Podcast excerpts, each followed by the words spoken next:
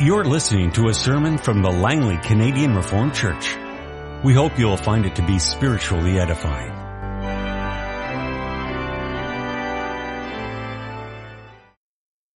Scripture reading this morning we will find in three passages in uh, God's Word. We'll be first looking at Mark 10, the verses 17 through 34. And in that passage we also will find the text for this morning's sermon.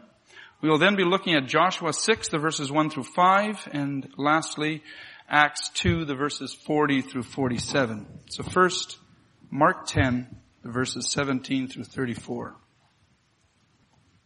As Jesus started on his way, a man ran up to him and fell on his knees before him.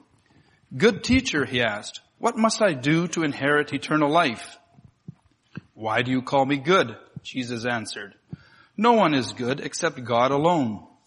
You know the commandments. Do not murder, do not commit adultery, do not steal, do not give false testimony, do not defraud, honor your father and mother.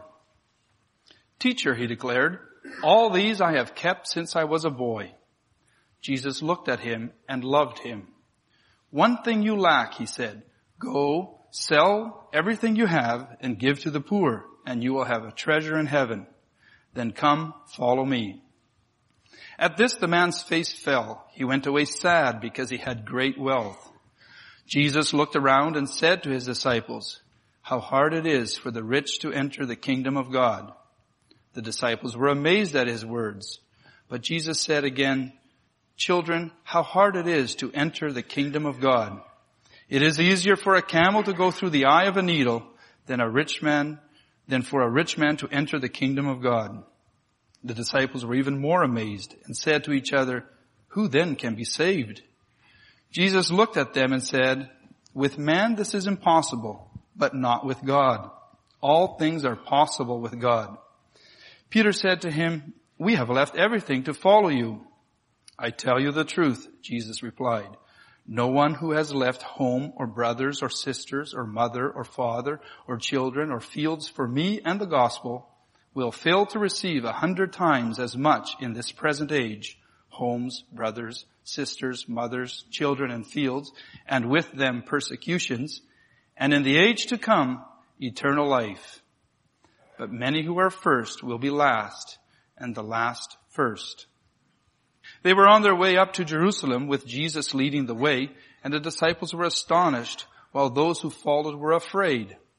Again he took the twelve aside and told them what was going to happen to him. We are going up to Jerusalem, he said, and the Son of Man will be betrayed to the chief priests and, and teachers of the law. They will condemn him to death and will hand him over to the Gentiles, who will mock him and spit on him, flog him and kill him. Three days later, he will rise. Let us now look at what is written in Joshua 6, the verses 1 through 5. Now Jericho was tightly shut up because of the Israelites. No one went out and no one came in. Then the Lord said to Joshua, See, I have delivered Jericho into your hands, along with its king and its fighting men. March around the city once with all the armed men. Do this for six days. Have seven priests carry trumpets of ram's horns in front of the ark. On the seventh day, march around the city seven times, with the priests blowing the trumpets. When you hear them sound a long blast on the trumpets, have all the people give a loud shout. Then the wall of the city will collapse and the people will go up, every man straight in.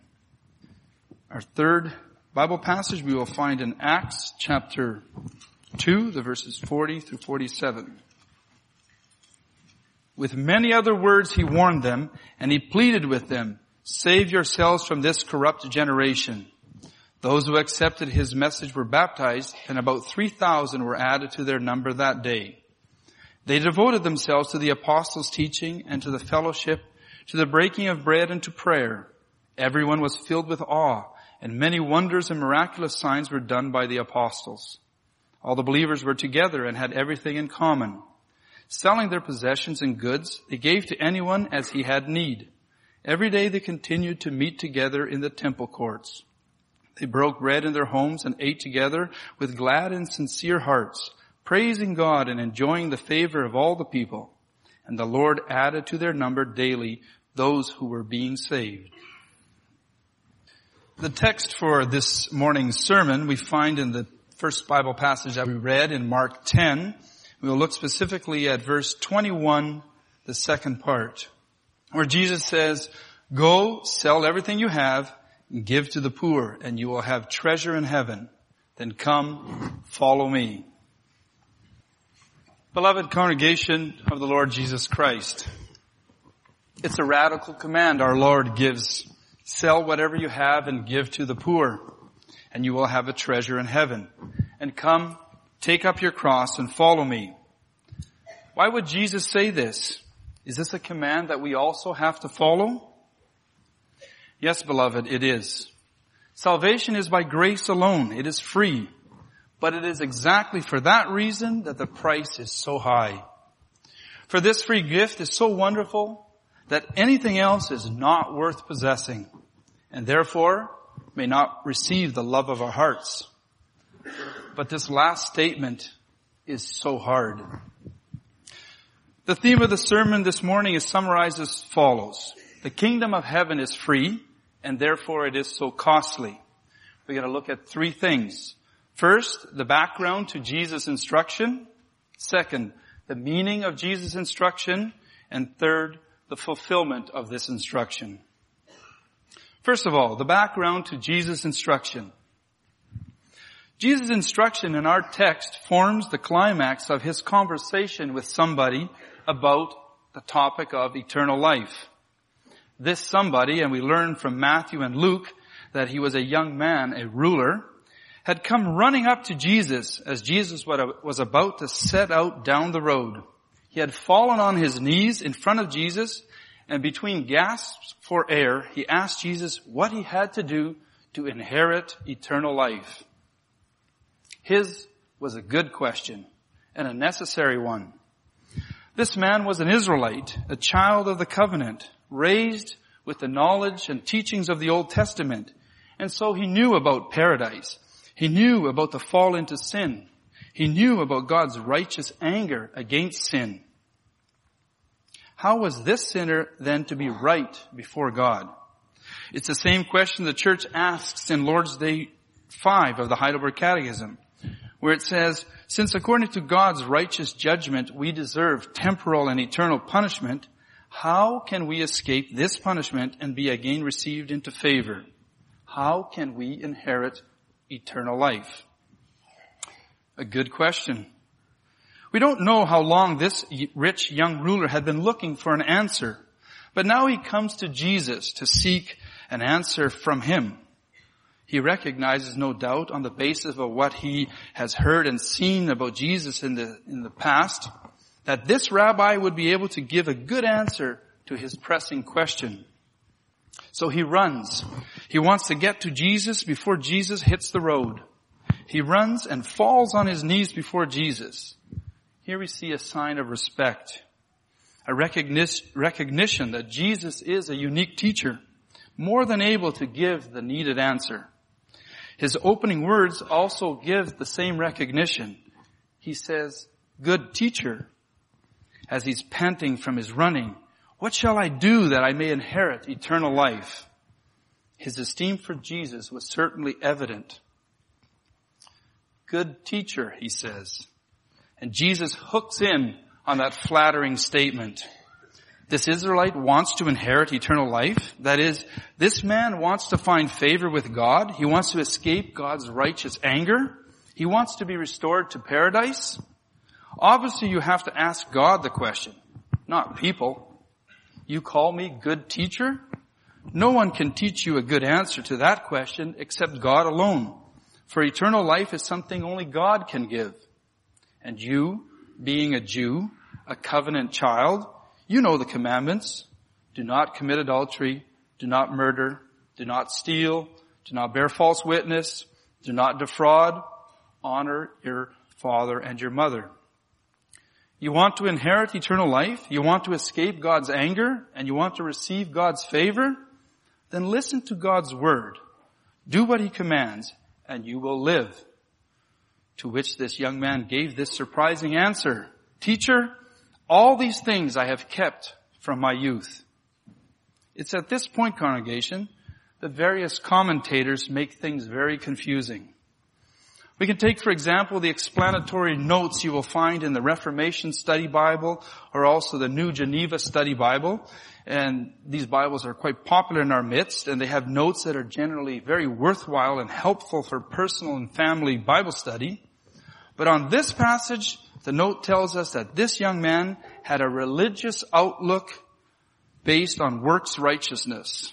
That is, these notes tell us that this Israelite thought he could earn eternal life. And given what we know of the Pharisees of the days of Jesus, such a mindset on the part of this young man seems plausible. But is that in fact the case here? Is Jesus addressing here a case of works righteousness? A case of earning one's salvation? There are a number of factors that indicate that it, that, that is not the case. Let us look at three factors here. One, when the man first came to Jesus, he did not ask how he could earn eternal life, but he asked, how can I inherit eternal life? Verse 17. And there is a huge difference between those two words. We'll come back to the word inherit in a moment. Second factor, in his reply, Jesus did not correct the young man's question as if it was a question built on a wrong doctrinal stand. Instead, we see here that Jesus answers the man's question exactly as it was posed. In his answer, Jesus states that the man actually has to do something in order to inherit life eternal. Verse 19. And the third factor here is that Jesus, it says in verse 21 that Jesus loved this man. Jesus loved this man. That is hardly a response you would expect from the Savior that he would give to someone who thought he could earn his place in heaven. These three factors, congregation, tell us that the Jew we find in verses 17 through 22 did not think that somehow he had to earn his own place in heaven. We need to take each of these three points and expand on them. The first point is related to the man's question. We said earlier, he did not ask how he could earn eternal life, but he asked how he could inherit eternal life. What does the word inherit mean? At this moment, let your thoughts go back to the days of Abraham in the Old Testament. When God made his covenant with Abraham in Genesis 15, he said, I am the Lord your God who brought you out of the land of Ur of the Chaldeans to give you this land to inherit. Verse 7. So, Abraham could walk through the land, and though in his days the land was inhabited by not just a few, but many Canaanites, he could know for sure that one day that land, although full of Canaanites, would be his inheritance. God had said so.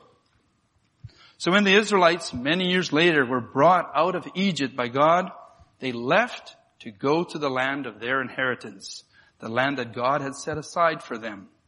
Exodus 32 verse 13. But what did Israel have to do to inherit the land? It's clear that they did not have to earn it. Neither in Egypt nor in the desert did the people have to meet certain standards in order to earn the promised land. That's obvious to us. An inheritance by definition is, unearned. A father has property. Before he dies, he indicates who of his children is to get what. There's no element of earning in this matter. It's a question of inheriting. Yet we know from our Bible that this doesn't mean that Israel had nothing to do in inheriting the promised land. That God in heaven wrote the land of Canaan to Israel's account in his will, if we can say it that way, involved no activity on Israel's part. That was simply a matter of his good pleasure.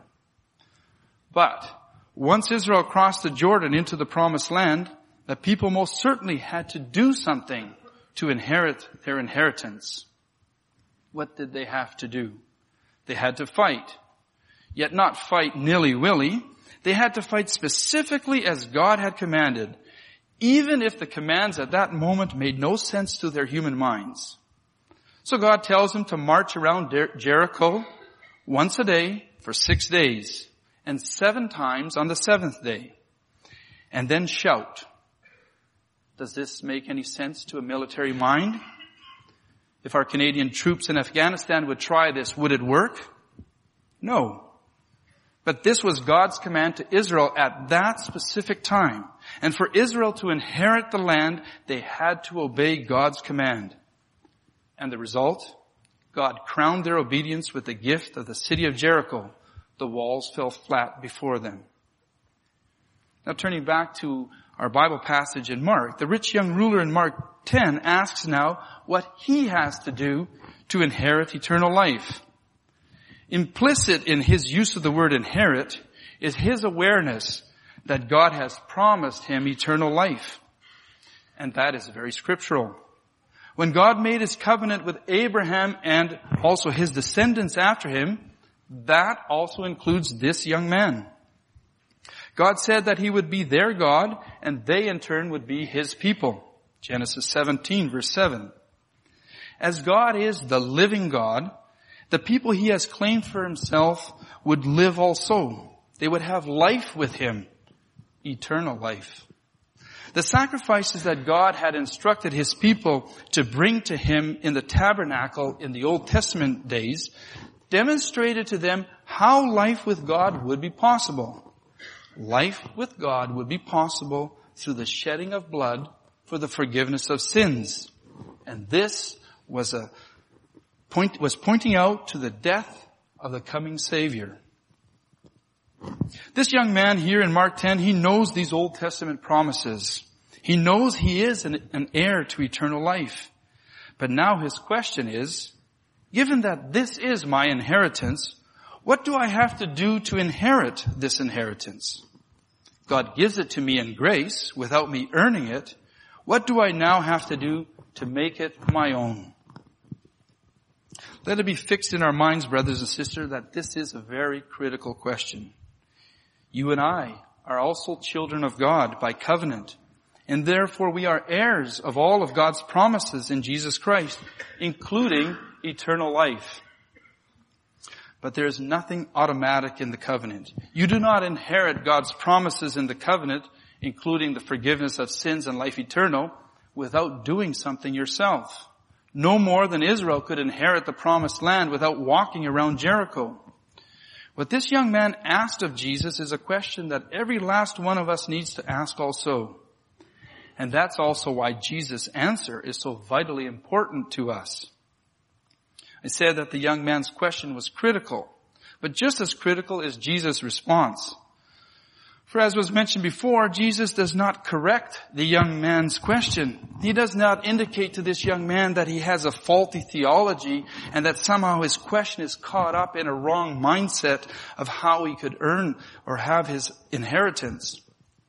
Rather, Jesus gives a straight out answer. An answer that dictates that the young man indeed has to do something to inherit eternal life. What does Jesus say? In verse 19, he says to the young man, you know the commandments. That is, just as Israel could inherit the promised land only by obeying God's commands, and in that case it was marching around the city, so the heir to eternal life can inherit that life only by obeying God's commands. Which commands? Says Jesus, do not commit adultery, do not murder, do not steal, do not bear false witness, do not defraud, honor your father and your mother. These are the last six commandments of the ten commandments that God gave his people when he renewed his covenant with his redeemed people at Mount Sinai. These are known as the second table of the law. These six commandments spell out specifically what the life that God gives is supposed to look like in one's daily activities. Where the Lord gives life, the heart is renewed through the working of the Holy Spirit. And the result is that one has no pleasure in adultery. In fact, the person who is alive to God desires to be faithful, fully faithful to his spouse. Where the Lord gives life, where the heart is renewed through the working of the Holy Spirit, one does not murder nor permit murderous or hateful thoughts in one's heart. One instead loves his neighbor with all he has. Where the Lord gives life, where the Holy Spirit has renewed one's heart, You do not steal. You do not hog things for yourself, but instead you seek to do good to those around you. You share what you have, whether they deserve it or not. You see, where a person is alive to God, has life with God, and that's eternal life, you get a particular lifestyle. That lifestyle is described in the commandments God gave. And it is the responsibility of each covenant child to live the lifestyle God desires. No. You do not live this lifestyle to earn life. Rather, you live this lifestyle to make your inheritance your own. The young man in our chapter is an heir to life eternal, to life with God. And he wants to know what he must do to inherit his inheritance. What must he do? He must obey God's commands. He must make a point of living the kind of life that God has promised him in the covenant. Such a lifestyle will demonstrate that he has what God has promised, that he has his inheritance. We need to listen carefully here, beloved, for the truth is very precise. God states that there is a link between obedience and life, between life and obedience. What is the link? That obedience leads to life, that obedience is the road to life. It has been said so. But that, in the days of this young man, will be called Phariseeism. That mindset nowadays is labeled as Arminianism. That is saying that obedience earns you eternal life, that you have to make a contribution. And that's not biblical. Obedience to God's law is not the way to life. Obedience is the way of life. That is, those who have life make a point of obeying God's law. For those who are alive, show their aliveness through their obedience. Israel had an inheritance, the promised land.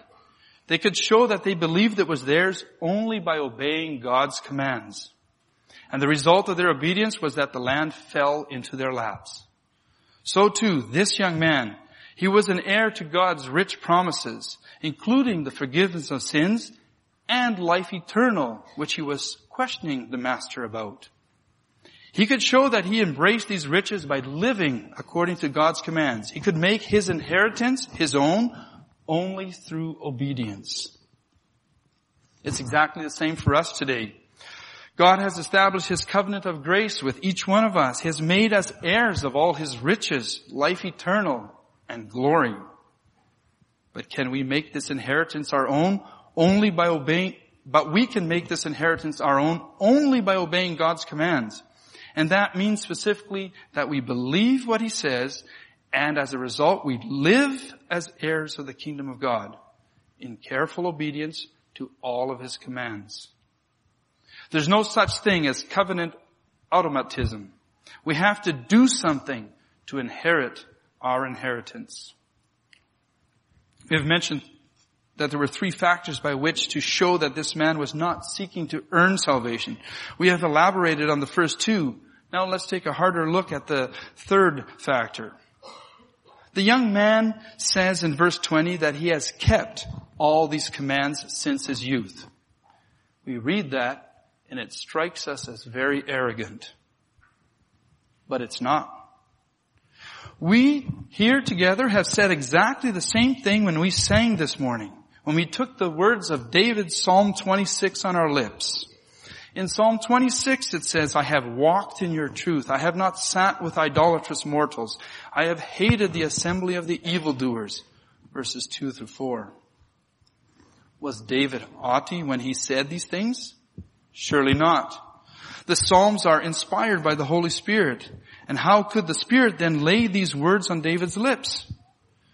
That is only possible, brothers and sisters, because of the renewing work of the Holy Spirit the renewing work that it produces in one's life. No, the renewed person does not become perfect, but the renewed person does develop a new lifestyle. A lifestyle that is in conformity with God's revealed will. That's to say, the person who makes, who God makes heir to his promises, including life eternal, is enabled through the Spirit to live according to the wealth of his inheritance. The young man before Jesus says that he lives according to the commands of his God. And so he testifies to the work of the Holy Spirit in his heart, just as David did. And that's why in that passage it says, Jesus loved him. Verse 21. For if the Spirit of God is at work in your heart, shall the Son of God not love that person? No, beloved, the young man of whom the Holy Spirit tells us in Mark 10, he did not embrace a theology of salvation by works. Here we find good biblical theology, theology of salvation by grace alone. Eternal life is not earned. Eternal life is inherited. And that means that yes, we need to do something to receive what is ours. We can't sit on our hands and expect eternal life to simply fall into our lap. Jesus loves this man because he recognizes that God is at work in him. That's also why Jesus now encourages this young man. He encourages him to grow more in his faith. Jesus observed that though this man's theology was correct, there remained room for development, growth in God's service. Hence you find the instruction in our text.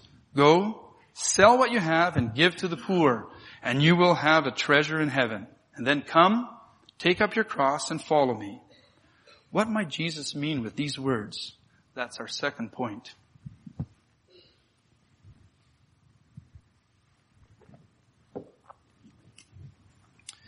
The second point of our sermon is the meaning of Jesus' instruction. Two things need to be said here. In the first place, God's Old Testament command had been that there were to be no poor in Israel. As God had shown mercy to Israel in their poverty in Egypt and had given them this land flowing with milk and honey, as a result, so God's people by covenant, heirs as they were of eternal life, were to share of the abundance that each received with his neighbor who had little. In Jesus' day, we know that there were many beggars in Israel. And that shows a failure on the part of the well-to-do people in those days. That includes also this young man, this young ruler, who the Bible tells us was a rich man. He had great possessions, it says.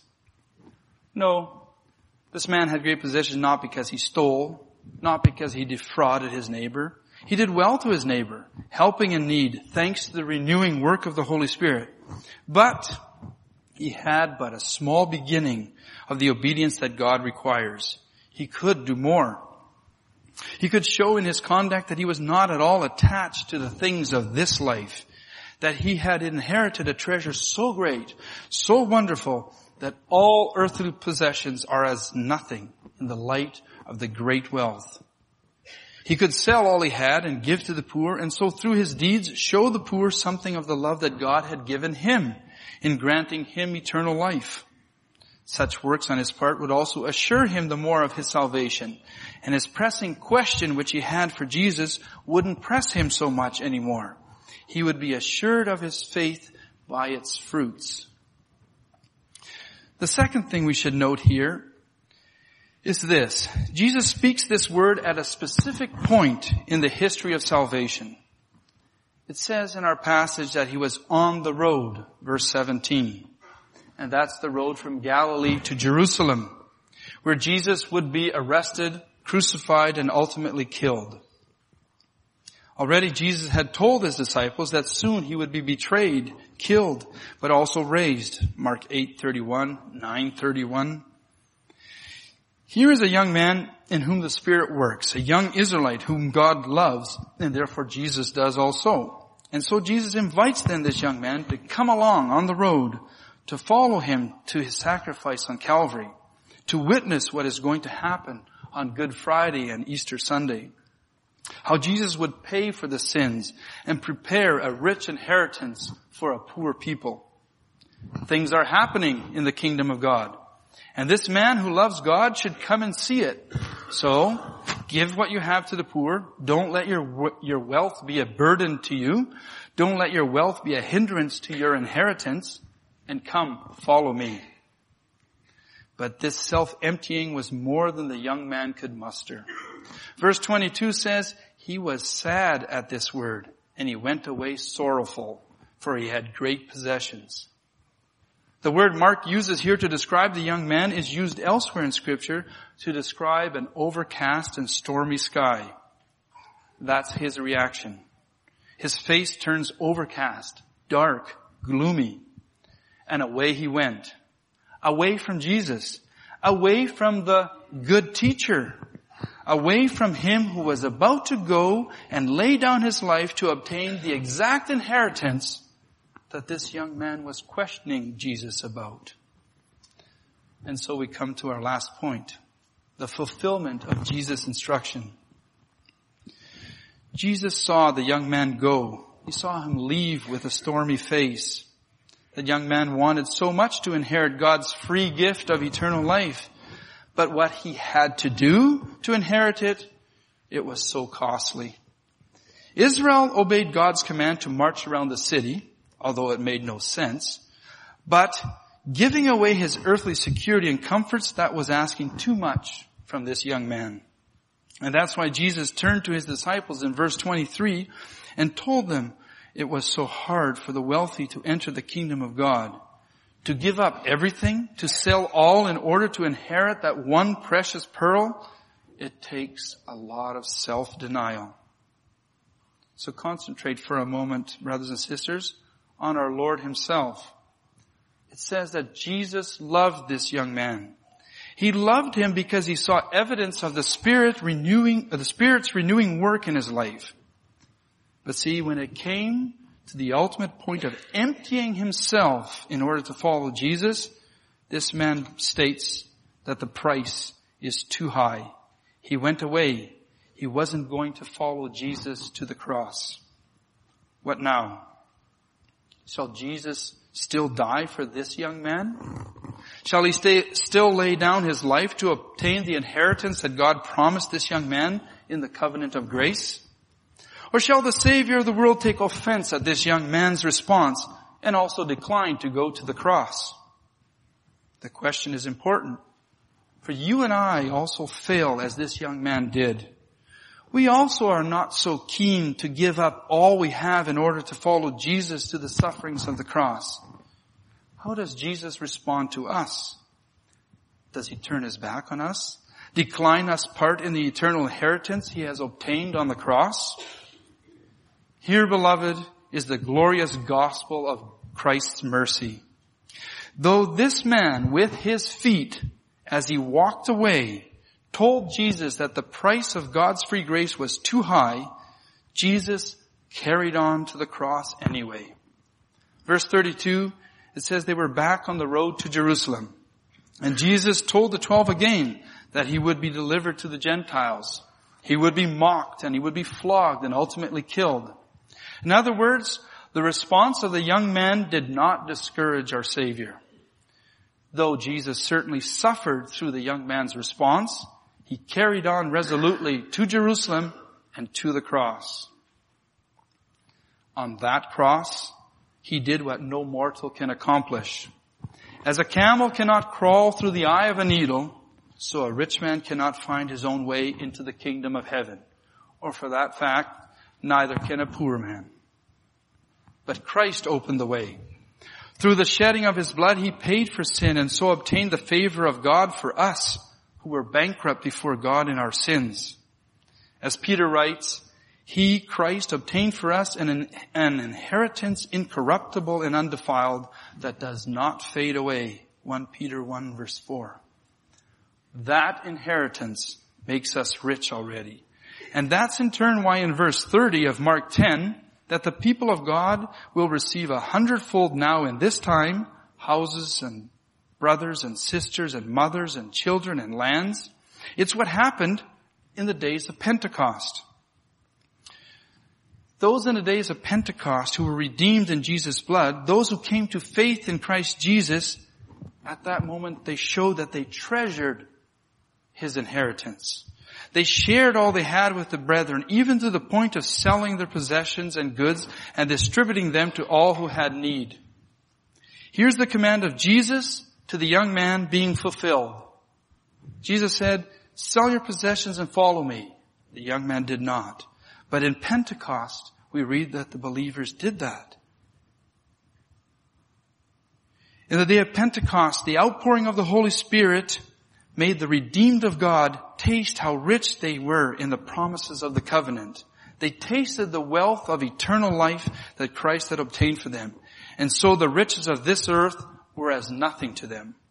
Cheerfully it says, they gave of their wealth as Christ had given of his. And in that manner they showed what was really important to them. And so they also made it clear, not just to each other, but also to the broader community, that earthly treasures were not so important after all.